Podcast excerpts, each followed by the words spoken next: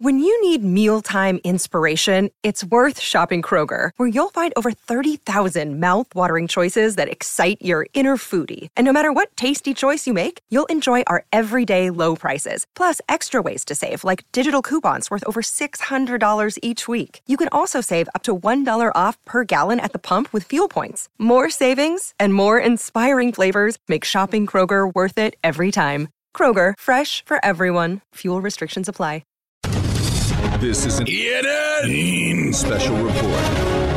Now reporting. The very handsome Jewish man, Peter Rosenberg. ENN's at six. When the clock struck six, it meant one thing. Can I just say one thing, Don? Sure. Um, you're not Don. It stands up. But it's not. Now, from the ESPN New York news desk, here's Rosenbaum or whatever that guy's name is. No wonder your show is number one.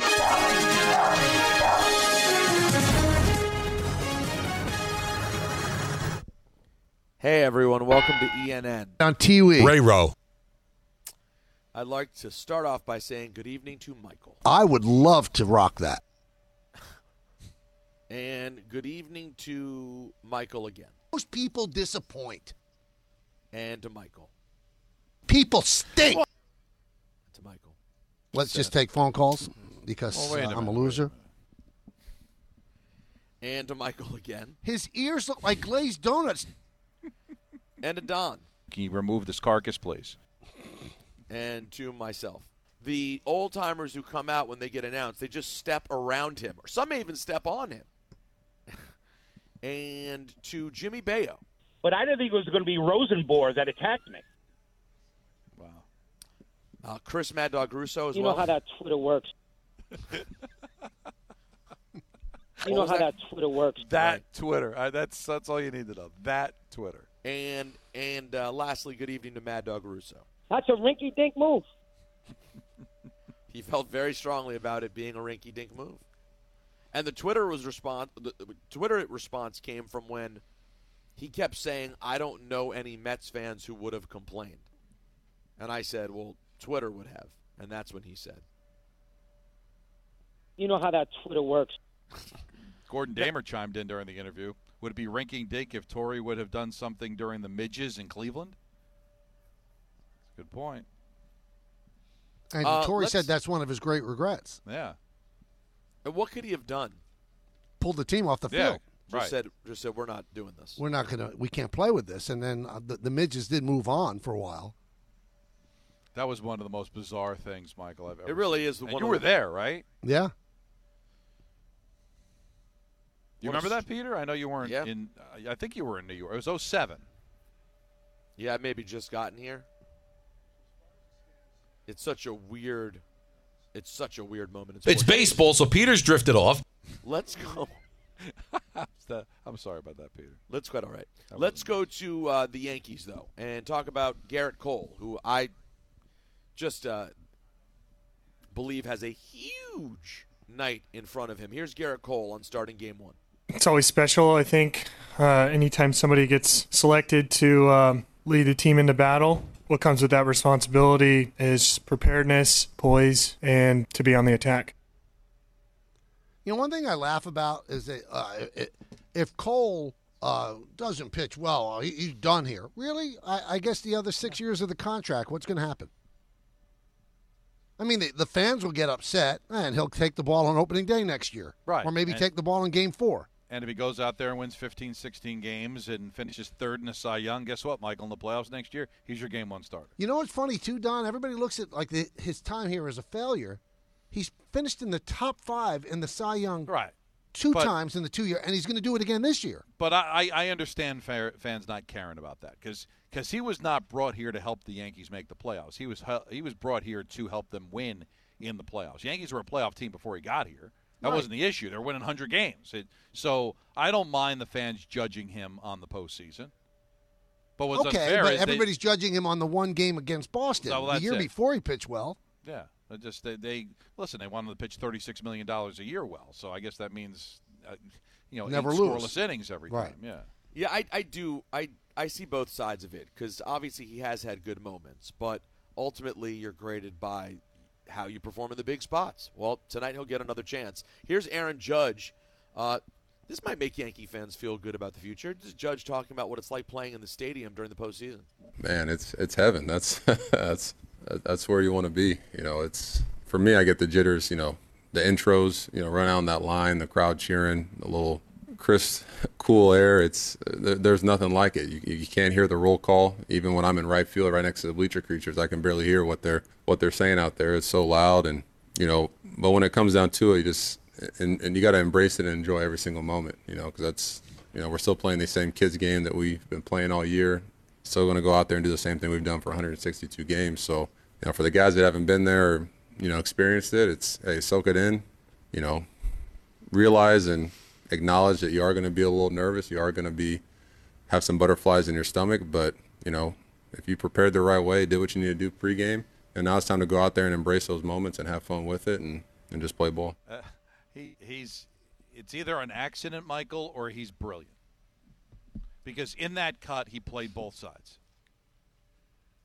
Yep. He played, well, it's heaven. So Yankee fans are like, well, why would he leave heaven? But you got to appreciate the moment and live in the moment, like like like like you know, smell the flowers, Peter, before you leave. Like Oh, I, he's, I, done, he's done this in every conversation. well, that, that's what I'm saying. So it, it's either he's just brilliant or it's just on accident. And I think it's probably a little bit of both. But just when you think he says something, you can pin out, oh, he's coming back. Then he gives you a little something else. Well, maybe he's not. Now here's I- Judge talking about the prospect of losing in the postseason. well, the worst feeling in sports, besides you know having to walk off that field, you know, either getting walked off or losing the game, is coming back into the clubhouse and just having that that silence. You don't know what to say. You don't know what to do. It's like uh, we just we've been I've been working my butt off since you know the November of the year before to get to this spot, and all of a sudden now you're telling me it's over with. I got to go home. you know, so it's just that feeling of shoulda, coulda, woulda. You're thinking back. Well, if I would have done this, if I could have done that, we would have been in a better spot. You know, feeling like you let down your teammates, feeling like you let down the city, your team. A bunch of different emotions after a loss in the postseason. I'll tell you this in, in trying to handicap this series, the Guardians will be out of their mind to allow this guy to ever get a big hit against them. Yeah. Ever. Everybody else on that Yankee uh, roster, everybody else in that lineup, I'd rather pitch to them than to pitch to Judge in a big moment. Let's see what Francona does. I think it's going to be a lot like it was down the stretch with. So the do home I. It, it, So do be- I. Yeah, it won't be intentional walk wise, but they're going to be very careful. A lot of full counts. He's he's not going to get that many great pitches. Um, Judge wasn't done speaking though. You're kidding. Yeah. Um, he was asked if he was if he's expecting intentional walks during the postseason. In the postseason, I expect teams just to they'll have scouting reports. They'll do what they need to do. There'll be certain situations where they come after me or other guys. There'll be certain situations where they you know pitch around me or other guys just to get you know the right matchup. So if they're going to walk me and put me on base, you know I'm I'm happy for it because I know we got a stacked lineup behind me of guys that are you know waiting to drive me in. Well, he says the right things. Yeah. The guys behind him have to drive him in. It does put a lot of pressure on Rizzo, Stanton, Torres. Torres, yep. All those guys have to come through if they're going to be putting guys on base. Because we know those guys that are after Judge are going to get excellent opportunities to have Judge on. Uh, Guardians pitcher Cal Quantrill on the approach with Judge. He had a great season. Fantastic baseball player. Season to remember. There's a lot of good hitters in our league. If you if you overthink every single hitter, it can lead to more more problems than solutions. We're aware of what he's capable of. We'll do our best to make sure we manage him. That being said, that we're still going to have a game plan. We're not just going to allow him to, to, to walk all over us, hopefully, and, and you know, and we're not going to allow him to dictate the entire approach to the lineup. So we'll be ready. Um, I don't think there's any like specific plan. He's a good hitter. We'll adjust as we go, and, and we'll try and get him out. Now, th- you guys, are the ma- I mean, we got used to Judge being pitched around, and you get really ticked off by it because the games were seemed basically meaningless, except for the fact that you want the home run record. And now we're in the playoffs, and pitching around him could make sense and happen Oh. quite a bit. Place is going to go nuts if he walks. And but but the thing is, it's not as if they're doing it just to be not to be that guy. You're doing it because again, I don't know though. Is that Bush League? Peter, You know, I got to tell you, I, I was mid-season. I'm thinking, what what are these teams doing? And, Right. and really, when they went into the tailspin and everybody was hurt, and you had career minor leaguers in the lineup behind them, they continued to pitch to him. blew my mind. Blew my mind. And then they finally stopped because they didn't want to be the victim of, of a, a milestone home run. But you're right, Peter. This is a different animal now. Now you're trying to win. You're trying to go to the American League Championship Series. Terry Francona is a pretty sharp dude. Yeah. Uh, this is interesting. You let us decide. Yeah, we'll- Michael Michael Wilbon on PTI yesterday started talking about the Buck Showalter situation. What was that sound, No, Don? because I know eh, I'm disgusted by this. Let's just- let's uh, Wilbon really out of character here. Sounds, it sounds like he went off yesterday.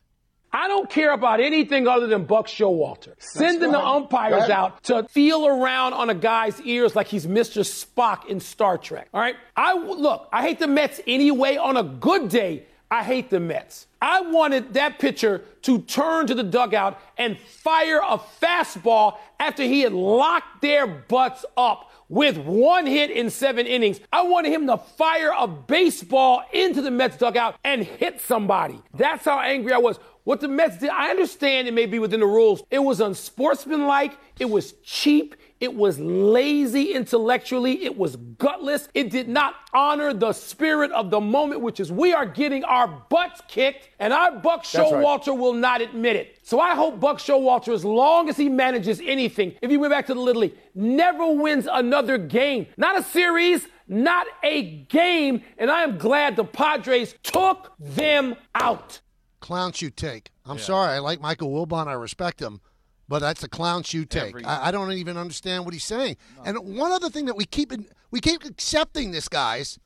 They were getting killed. It was four nothing. If he did it, it was twelve nothing. I could actually take your There you go. side. It was four nothing in the sixth inning, and you're saying they're getting killed. And what earth is that getting killed? I just, I, I really need to know because I'm, I'm a fan of Wilbon too, I, I, and and he's somebody that has covered all sports. He's from Chicago, so I believe he's a Cub fan, and he he, he follows basketball is I think his main sport, right, Peter? And he loves football, but he, he Uh, covers all- everything. I mean, he he loves But- he loves uh, the Bears. He loves the Cubs. Loves the Bulls. I, I just want to know why baseball's held to this different standard. Like, like it's some sort of like magical game of chess, and we're all supposed to just to love and adore it. Everything else could be cutthroat, but but in baseball, you're not supposed to do. Find any way you can to win on the basketball court, on the on the uh, the, the the gridiron, on the ice. Do whatever you got to do. But in baseball, no, there's a it, it it's almost like it's not even a sport. It's a like it's a it's a way of life, or it's a it's a play. It's something that's supposed to be held sacred. Buck is not doing anything different than any football coach would do with a challenge or, or, or trying to ice the kicker or a basketball player trying to draw a foul by flopping. Does he have that same opinion about flopping? Does he want the player to be thrown out of the league if he tries to draw a foul? I mean, this is what you do to try to win games within the rules. I, I really, what integrity? What? In, why does baseball have integrity and nothing else in life does? But why is that the line of integrity? When did that become the line? Well, and and, and, and, And again, accepting they're acting defeat. as if it was twenty-five to nothing. Then I would have a problem with him going out and checking. It was four Right. nothing. You were very uh, much in the game. I, find it very interesting. We spend so much time in sports radio, you know, killing managers and players for quitting. And what you're advocating is that Buck should quit. Showalter should have taken his medicine, lost his game like a man, and not try to do anything to try to help his team because there's integrity involved. Lose like a man. I have Give me a never ever been more in disagreement with guys that I respect, like Gary Cohen, Michael Wilbon, and Chris Russo. They're all dead wrong. That's when men were men. I, There has to be uh, all three of them. I'm sorry, I'm going to go here. There has to be something that they have against either the Mets or Buck Showalter. At least, to be. Has at to be. At least Mike admitted he's not a Met fan. So, uh, so uh, that must have come from a place where he hates the Mets. Okay. I know Chris Russo had fun when he was on New York radio poking at Met fans. I don't think he really cares either way if the Mets win or lose. And we know Gary's all in on the Mets. So I don't I don't know whether they just don't like Buck. And you can kill Buck all you want, as far as like moves he made and all that. But and I think Peter really hit the nail on the head during the Chris interview about it seems like he's coming from a place of well I don't like the job Buck did. So I'm not going to support him here because he did a Mhm. miserable job managing the series. Yeah, he kept, so I'm going he to kill kept, him. he kept, he kept bringing up the last Yeah. eight games. By the way, I think Gary was doing the same thing. I think it was resentment about the last month about this, uh, about the Atlanta series, about uh, Game One, all got shut. And and it was lazy instead of just being honest. Hey, by the way, they. I'm sorry, guys. I love Buck. You have the right to come out and say you are disappointed with Buck Showalter's performance over the last six weeks. You have a right to look at the manager and go, I don't think he had this team ready. That is your right. But the fact that they put it all into like the the sanctity and and how sacred that moment was, I I, I wish we weren't a broken record and all three of us didn't feel the same way. But I, I'm sorry, I just don't get it. And also, Chris, I mean, we couldn't. We, I mean, we'd having him on for an hour and a half. Oh, he wouldn't the back down for a criticism, the criticism of starting Scherzer over Degrom. That's has a he rinky-dink move. Has has he watched Degrom pitch the last six games? Yeah, he's done okay, but he's not the Degrom that you just genuflect to. You can't tell me that Degrom is a slam dunk better pitcher than Scherzer at this point. Now it showed on on Saturday he was better than Scherzer was on Friday. Peter might have been better than Scherzer was on Friday, but what's the I, difference? if you want to argue, and again, I don't know if this really came from the Mets or was just the gamesmanship of not announcing the game two starter until game one was over. But if you want to, if you want to say that maybe you're thinking too much about the Dodger series, looking past the Padres, fine. But he chose Scherzer over Degrom because he felt that that's what gave them the best chance to win Game One. I, I, I really believe that. Not so much. And I agreed uh, with him. Yeah, and, and I didn't. We said it at the time, Michael. The way neither of them were pitching lights out, but the way he looked in Oakland, the way he looked in Atlanta, I really felt like Scherzer. Never mind the money; had nothing to do with the money. It just had to. I think Scherzer gave him the best shot. I do agree with Chris that losing Game One was big because, like you countered with, well, Degrom's still going to have to pitch in Game Two anyway. But I do think Game One had a level of importance, set the tone. We we saw that throughout the playoffs, how important a Game One win was. But they won game two. It was the only series Right. that won three games. Right, but I, I do see the importance of winning game one, maybe over game two, in the sense that it does kind of set the, the tone. But either way, I, I, I think he really did it in the hopes that, it, that Scherzer, Scherzer was just a better pitcher down the stretch. But that wasn't the conversation. Well, so why are you beating up Buck? All right, then kill the job that he did. Yeah, because every it, it, it seems to be a sport now. Don't kill the player for not performing, kill the manager. And that's what's going to happen to Aaron Boone. That's the biggest problem with the bullpen in this series. Every single move is going to be questioned. And if it doesn't work, it's the manager's fault, not the pitcher who didn't do the job. How is it Buck Showalter's fault that Max Scherzer laid an egg? Max Scherzer, one of the great big game pitchers in history, laid a complete egg, gave up four home runs. That's Buck Showalter's fault? It's not like he said, you know what? I'm going to start Taijuan Walker in game one. I'll save Scherzer and DeGrom for two and three. He started Max Scherzer, and you're jumping him for that? That it's it's another really good point. And if the game is over at 4 nothing, then what is he killing Buck for bringing Givens in if the game was already over? This podcast is proud to be supported by Jets Pizza, the number one pick in Detroit style pizza. Why? It's simple. Jets is better. With the thickest, crispiest, cheesiest Detroit style pizza in the country, there's no competition. Right now, get $5 off any eight corner pizza with code 8SAVE. That's the number eight, S A V E. Go to jetspizza.com to learn more and find a location near you. Again, try Jet's signature eight corner pizza and get $5 off with code 8SAVE. That's the number eight, S A V E. Jet's Pizza. Better because it has to be. Let's. There's a lot of audio about the uh, improving New York Giants and Daniel Jones, but I'm going to sift through this and pick the one that I believe is most valuable for us to hear. Why don't you do that? Because of a man who we, we respect his views. Let's hear from Louis Riddick on SportsCenter talking about why there's growing belief in the Giants. Look, I think it starts with Daniel Jones. I think you see him playing with a sense of confidence that you have not seen prior to this year. I think he obviously has given over ownership of the football team to players like him and guys like Saquon Barkley, letting them know that with the chips on the line and them having an ability to kind of play a conservative or go for the win, he believes in them. And I think on the defensive side of the ball, the hiring of Wink Martindale was one of the best hirings of the season so far. And you know, anybody who knows Wink Martindale knows that he is an extremely, extremely demanding, yet personable and easy to relate to type of coach. And the defense is just playing out of its mind right now. Now, let's also uh, hear from Riddick on why the Jets are trending in the right direction. This team has the personnel from an upside standpoint to match. And once they actually really start believing it and get on a roll, and if they can stay healthy, it's not going to be the same old story with the Jets. And if Robert Saleh has one of those receipts on you, just be prepared. It's so weird of the two teams, right, guys? One, it seems to be all about their talent. The other one, it's all about their coach.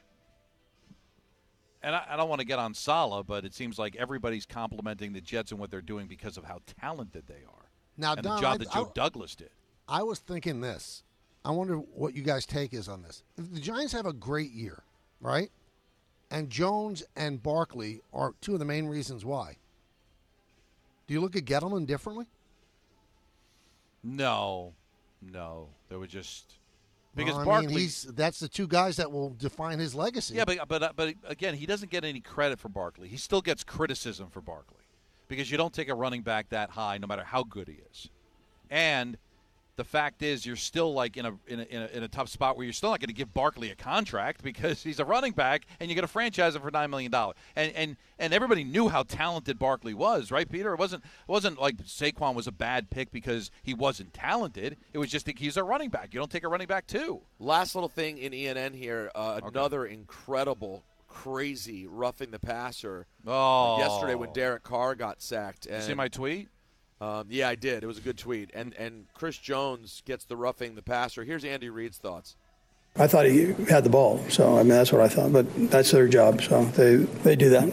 Strip sack lost on what but was the, a totally the bigger problem though, when Mahomes got thrown down, it was worse than what happened with Brady, and that wasn't roughing the passer. Well, guys, we gotta say- Brady and not Mahomes. We got to say goodbye to yes. Bye, we will do we will do more on the other side.